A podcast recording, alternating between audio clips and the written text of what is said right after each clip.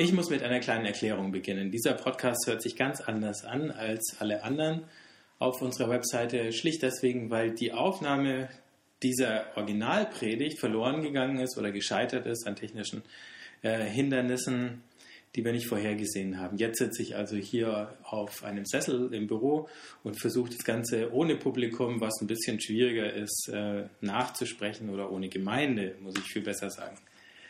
Wir fangen an mit einer neuen Reihe, die geht über das Kreuz und äh, die meisten von uns haben ja ganz unterschiedliche Deutungen dessen mitbekommen, was äh, das Kreuz äh, eigentlich austrägt für uns.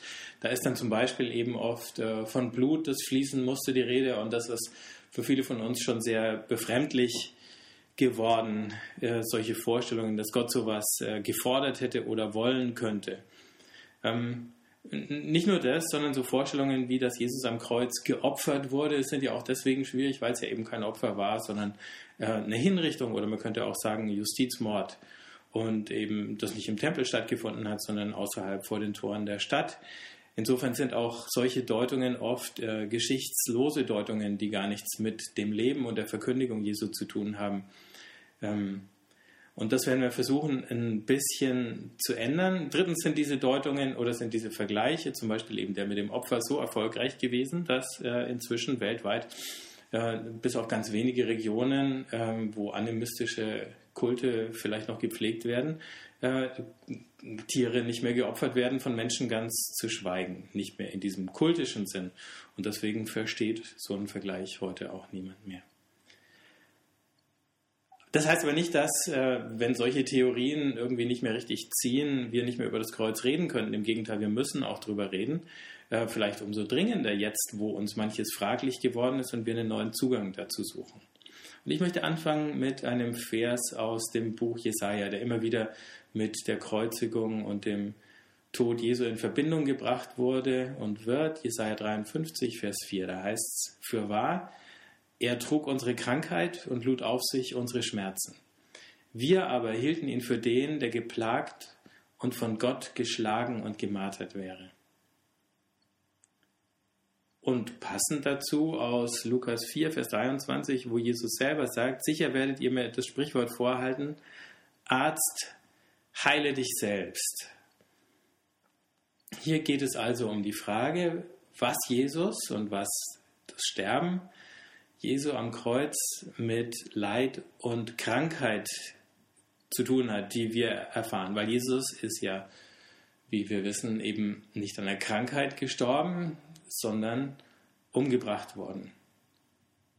Dazu muss man noch ein bisschen ausholen, denn was hat dieser gewaltsame Tod äh, mit dem Leiden von Menschen im Allgemeinen zu tun? Wenn Jesus zu seinen Jüngern sagt, sie sollen ihr Kreuz auf sich nehmen, dann äh, war denen unmittelbar vor Augen gestanden, was sowas bedeuten würde. Denn äh, das war die bewährte Abschreckungsmethode der Römer, wenn es irgendwann einen Aufstand gegeben hat, dass man versucht hat, der Rädelsführer habhaft zu werden und sie dann gekreuzigt hat. Diese Kreuze hat man an den Straßenrändern äh, stehen gehabt, dass möglichst viele Leute gesehen haben, wie die, die da hingerichtet wurden, qualvoll äh, verreckt sind und wie dann die Leichname da äh, von den Vögeln und äh, Aasfressern äh, zerhackt und zerpflückt worden sind. Also es sollte maximale Abschreckung erreichen und das hat es auch getan. Diese römischen Besatzerarmeen waren ja nicht in der Überzahl, sondern in der Regel in der Unterzahl und mussten deswegen möglichst harte ähm, Einschüchterungstaktiken verfolgen.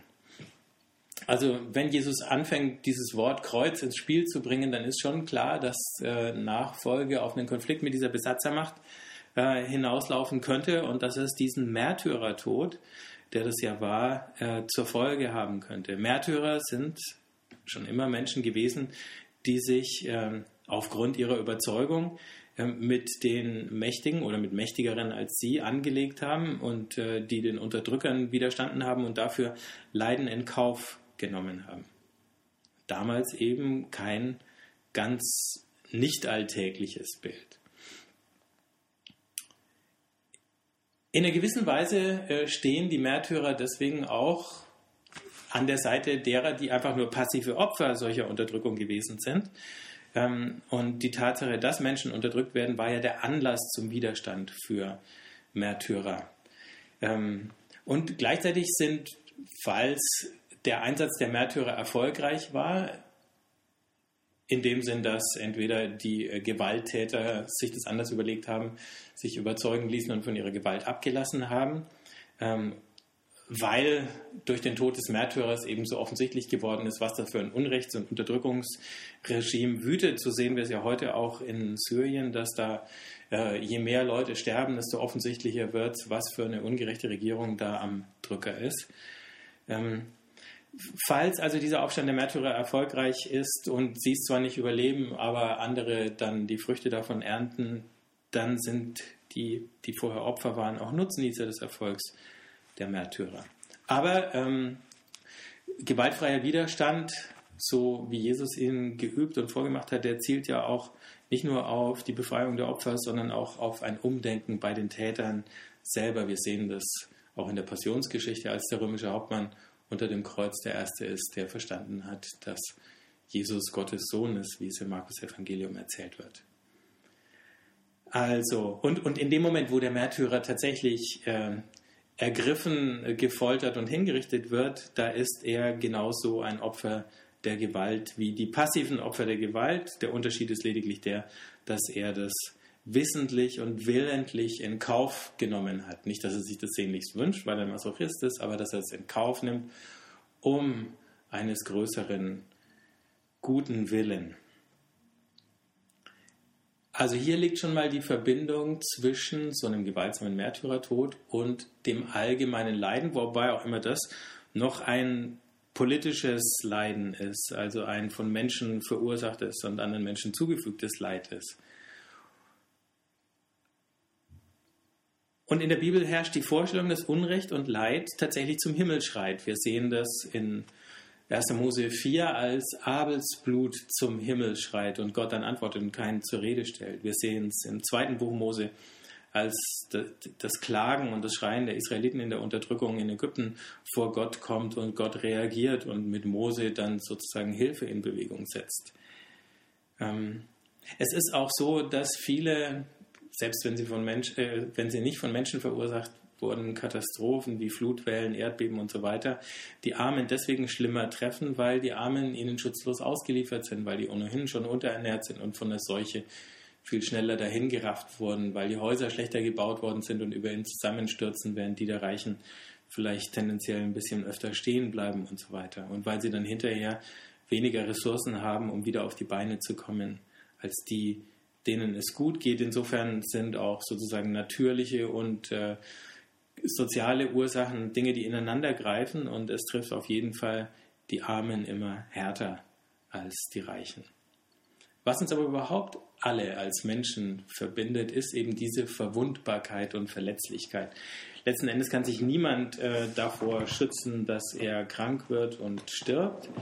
Ähm, bei allem, was unsere Medizin schon zu bieten hat.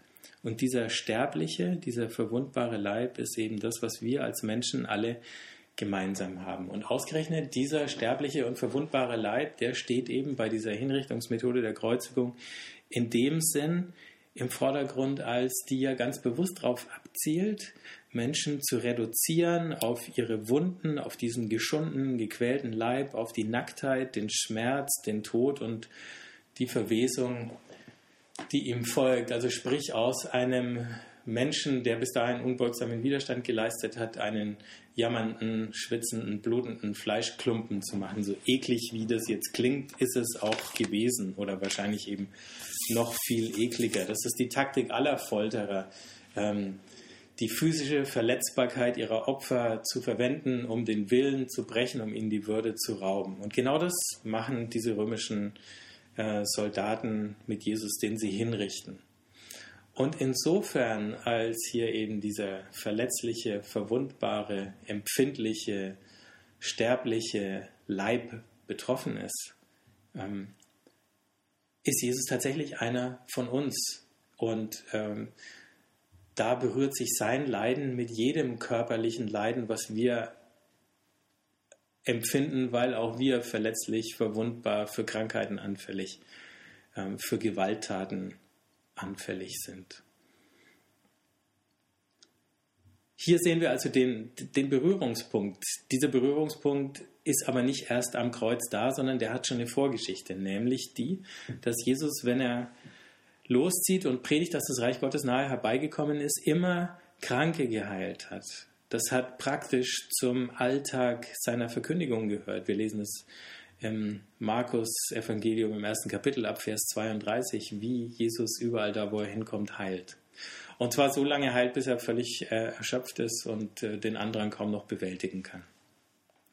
Damit, dass er heilt, macht er auch klar, dass es auch, wenn er vom Reich Gottes spricht, darum geht, dass Tod, Krankheit und Schmerz eben nicht der Wille des barmherzigen Gottes für die Menschheit sind. Also nichts etwas, nicht etwas, was man äh, einfach zu erdulden hätte und möglichst auch noch ohne Widerspruch und ohne Widerstand hinzunehmen hätte, in das man sich einfach fügen muss, ähm, weil einen sonst der Zorn Gottes vielleicht noch umso härter trifft oder so. Nicht eine Bewährung, die man erst zu bestehen hätte, sondern eben schlicht und einfach nicht der Wille Gottes.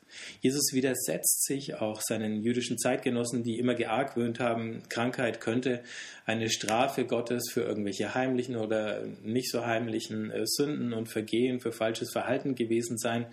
Er weist solche Unterstellungen zurück und dann heilt er die Kranken. Im Johannesevangelium streitet er sich ganz äh, ausführlich mit Pharisäern und sagt, ähm, die Ursache, dass der Blinde, den er dann heilt, äh, blind ist, hat weder mit Sünden dieses Menschen noch der Sünden seiner Eltern zu tun, sondern es ist Gottes Wille, dass er geheilt wird. Und wir fragen nicht nach den Ursachen, sondern schauen nach vorne, wofür das gut sein kann.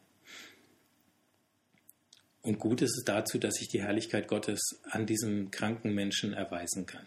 Also was wir da sehen, ist, Jesus steht auf der Seite der Kranken, auf der Seite der Unreinen, denn Kranke und Versehrte, Verstümmelte durften ja gar nicht am Gottesdienst teilnehmen, nicht in den Tempel, und damit auch an der Seite der Ausgeschlossenen.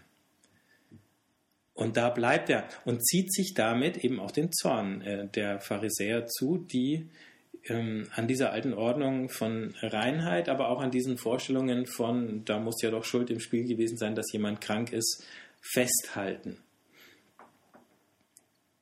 Und wir lesen dann auch, dass im Gefolge solcher Heilungen, die zum Teil auch am Sabbat stattgefunden haben, was es nochmal schlimmer macht, weil Jesus damit auch das äh, Gesetz nochmal in anderen Form äh, missachtet, dass dann die Beschlüsse fallen, so erzählen es uns die Evangelien, dass Jesus sterben muss, weil er eben so ein Ärgernis ist oder weil er so eine Gefahr ist für die Ordnung, für die religiöse Ordnung wie für die politische Ordnung in Israel. Also diese Heilungen sind anstößig. Manchmal heilt Jesus auch die falschen Leute, zum Beispiel die Tochter einer syrophenizischen Frau. Das war sozusagen der Erbfeind äh, Israels, äh, diese Nachbarn da im Norden. Ähm, dieser Heilungsdienst hat eben nicht an der Grenze Israels Halt gemacht, sondern hat diese Grenzen überschritten. Er hat auch nicht an der Grenze des Gesetzes Halt gemacht, sondern auch die Grenze des Gesetzes oder des Geltungsbereichs des Gesetzes, nämlich den des jüdischen Glaubens, überschritten. Und weil Jesus diese ausgestoßenen oder vermeintlichen Sünder ähm, annimmt, weil er sich auf ihre Seite stellt, gilt er, so lesen wir in Johannes 9, Vers 24, in den Augen der Pharisäer nun selber als Sünder. als mindestens ein schlechter Jude, mindestens eine Gefahr für die Ordnung und in dem Fall eine sehr aktive Gefahr, weil er so viele Anhänger hat und für so viel Aufsehen sorgt. Oder in Markus 3, Vers 6 heißt es, nach der Heilung am Sabbat, da gingen die Pharisäer hinaus und fassten zusammen mit den Anhängern des Herodes den Beschluss, Jesus umzubringen. Von diesem Entschluss sehen wir dann, dass er auch in die Tat umgesetzt worden ist. Also sind es diese anstößigen Heilungen gewesen, die auch mit dazu beigetragen haben, dass Jesus am Ende diesen Tod stirbt, den er stirbt am Kreuz, den Römern ausgeliefert, dem Schmerz ausgeliefert, der stechenden Sonne und dem Spott der Menschen. Alle Gewaltherrscher drohen ihren Untertanen mit Folter, mit Erniedrigung, mit dem Tod und zwar bis heute. Dann ist es eben Haft, ist Isolation oder Deportation, mit denen Menschen bedroht werden im Prinzip. Und die Redewendung kennen wir, werden Menschen da wie die Tiere behandelt, bis sie dann auch kaum noch mehr darstellen als Tiere, wenn sie dahin geschlachtet werden. Und hätten wir nicht alle diesen verletzlichen Leib, dann würden ja alle diese Drohungen ins Leere laufen, unseren Willen zu brechen und uns die Würde zu rauben. Aber dieser gekreuzigte Messias, der die Kranken geheilt hat und nun der Arzt ist, der sich selber nicht hilft, lassen wir mal dahingestellt sein, ob er es sich hätte helfen können, der zeigt eben die extremste Form von Verbundenheit mit den Kranken, mit der leidenden Menschheit, sogar mit den Sklaven, sagt der Philipperbrief. Und die Kreuzigung war ja auch eine Hinrichtungsmethode für entlaufene Sklaven. Also Jesus, der sich mit den Alleruntersten in der Gesellschaft und den Allerschwächsten solidarisiert und auf eine Stufe stellt, indem er diesen Tod stirbt. Und damit nochmal deutlich macht, auf welcher Seite Gott steht in den Auseinandersetzungen und Konflikten dieser Welt. Das Interessante ist, dass die ersten Christen diesem leidenden Messias, der das Leiden an seinem eigenen Leib getragen hat, wie es der Paulus sagt, ähm, darin gefolgt sind, als nämlich die ersten äh, großen Epidemien im zweiten und im dritten Jahrhundert nach Christus im Römischen Reich ausgebrochen sind und viele heidnischen Ärzte die Städte verlassen hatten und erst wieder zurückgekommen sind, nachdem die Seuchen abgeebbt waren, waren es vor allen Dingen die Christen, die nicht geflohen sind und die sich dann der Kranken angenommen haben, und zwar der eigenen wie der Fremden. Und die Maxime dahinter war wahrscheinlich die, wir lassen keinen geschundenen Leib alleine, wir lassen keinen leidenden Menschen alleine, sondern wir, und wir kümmern uns auch nicht nur um die geistigen Bedürfnisse, sondern eben auch um die leiblichen und um die körperlichen. Deswegen hat man auch ausgesetzte Kinder aufgenommen und großgezogen und von denen gab es einige im Römischen Reich, ähm, wo das auch eine Methode der Familienplanung war, ungewollte Säuglinge einfach am Straßenrand zu deponieren. Und äh, exakt diese Tatsache, dass sie keine Kranken alleine gelassen haben, hat dazu geführt, dass viele dieser Kranken überlebt haben, denn selbst wenn man die Krankheiten an sich nicht heilen konnte, war es einfach elementare Pflege. Ich bring dir was zu essen, ich sitze an deinem Bett, ich wasch dich. Ähm, die, die Sterblichkeitsrate oder die Wahrscheinlichkeit, dass jemand an so eine solche Pocken waren es wohl damals oder Masern oder beides äh, nicht stirbt, deutlich erhöht hat. Das heißt, und dann sind viele der Helfer und äh, natürlich auch einige derer, die krank waren und wieder genesen sind, immun gewesen gegen diese Erreger. Das heißt, am Ende, als diese Seuchen vorbei waren, wussten die Christen wie die Nichtchristen, dass mehr Christen prozentual die Seuchen überlebt haben und mehr Nichtchristen im Umfeld der Christen überlebt hatten. Und für alle war es ein Wunder. Wir heute können dieses Wunder wenigstens ansatzweise erklären, müssen aber immer noch sagen, es war ein Wunder, dass sie nicht weggelaufen sind wie alle anderen. Und wie es seit Jahrhunderten der Brauch war, schon in unter den Griechen war das nicht anders als Vorgehen, wenn eine Epidemie in der Stadt war. Dass Menschen, dass Christen diese leidenden Menschen nicht alleine gelassen haben, lag eben daran, dass sie immer wieder an Christus erinnert wurden und an seinen gebrochenen Leib, zum Beispiel auch in jedem Abendmahl. Deswegen heißt im Johannesevangelium das Wort ward Fleisch in Johannes 1, Vers 14. Und mit Fleisch ist ja genau diese Verwundbarkeit, Verletzlichkeit, äh, Endlichkeit und Sterblichkeit eben mit gemeint. Die griechischen Kirchenväter haben es dann so gesagt, dass die Erlösung damit schon anfängt, dass Gott verletzlicher und sterblicher Mensch wird. Also da werden Himmel und Erde, Schöpfer und Geschöpf in einer Person an einem Punkt, an einer Stelle eins und finden zusammen. Das Wort, das ewige Wort Gottes wird Fleisch und wird eben Teil dieser endlichen Welt und Teil dieser äh, verletzlichen und zerstörbaren Schöpfung und Menschheit insbesondere. Das bedeutet, der Leib, der unsere unverkennbar irdische Seite ist in seiner Verletzlichkeit und Vergänglichkeit ähm, und manchmal macht uns das ja zu schaffen, und wir wären froh, wenn wir aus dieser Verletzlichkeit und Vergänglichkeit äh, aus eigener Kraft herausfinden könnten. Aber das ist uns nicht gegeben, das muss uns erst geschenkt werden. Ähm diese Verletzlichkeit verbindet ja auch uns mit der ganzen Schöpfung. Und so kann der Paulus dann im Römerbrief auch davon sprechen, dass wir zusammen mit der ganzen Schöpfung stöhnen und seufzen und auf die endgültige Erlösung warten. Ähm, und das bedeutet, wir flüchten nicht vor der Leiblichkeit und wir flüchten nicht vom Leid.